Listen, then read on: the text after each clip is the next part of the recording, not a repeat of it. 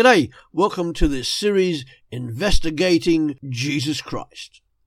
Together we will explore the life of the most amazing person who ever lived, Jesus Christ of Nazareth. We are now in episode 18. In our last episode, we looked at who Jesus taught, and we have also seen previously what it was that Jesus taught. Today, we start to look in more detail about what Jesus taught others about himself and who he really was. Reading from Exodus chapter 3, verses 13 to 14. But Moses protested, If I go to the people of Israel and tell them, The God of your ancestors has sent me to you, they will ask me, What is his name? Then what should I tell them? God replied to Moses, I am who I am. Say this to the people of Israel I am has sent me to you. Now, reading from Isaiah chapter 41, verse 4. Who has done such mighty deeds, summoning each new generation from the beginning of time? It is I, the Lord, the first and the last. I alone am He. And from John chapter 8, verses 56 to 59.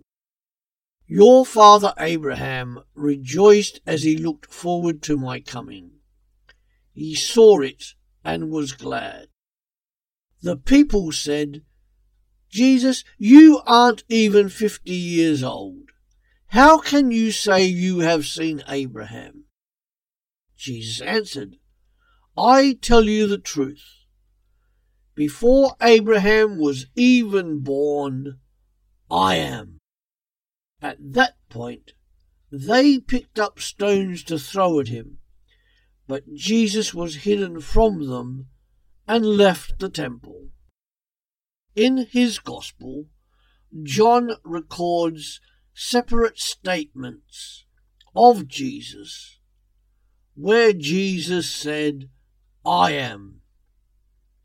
These written statements are completely unique to the historical account written by John, and they are not recorded in the other three Gospels. With these statements of I am, Jesus is reinforcing his claims to be God. How so? Because when Jesus says, I am, Jesus is deliberately referring back into Jewish history to the time when God revealed himself as the I am to Moses in Exodus chapter 3, and then also, as we read, through the prophet Isaiah in Isaiah chapter 41. That's why in John chapter 8, verse 59, the crowd picked up stones to kill Jesus for blasphemy. This was in accordance as they thought, with Deuteronomy chapter 13, which dictates that anyone who tries to turn people away from the living God was to be stoned to death. They knew that Jesus was claiming to be the very God they thought they worshipped. And so on to our first I am statement. Reading from John chapter 6, I am the living bread which came down from heaven. If anyone eats of this bread, he will live forever. This bread is my flesh, which I will give for the life of the world. John chapter 6, verse 35, 48, and 51. Three times here, Jesus refers to himself as the living bread. By this, he meant that he was the only one who could gratify the appetite and yearning of every person's spirit. For those he was speaking to, bread was a basic staple food for living, just as it is for millions of people today.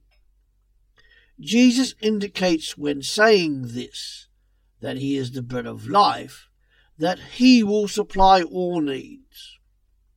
When Jesus referred to the manna in the desert, John chapter 6 verse 49, he talked of it of being merely temporary, despite being a gift from God.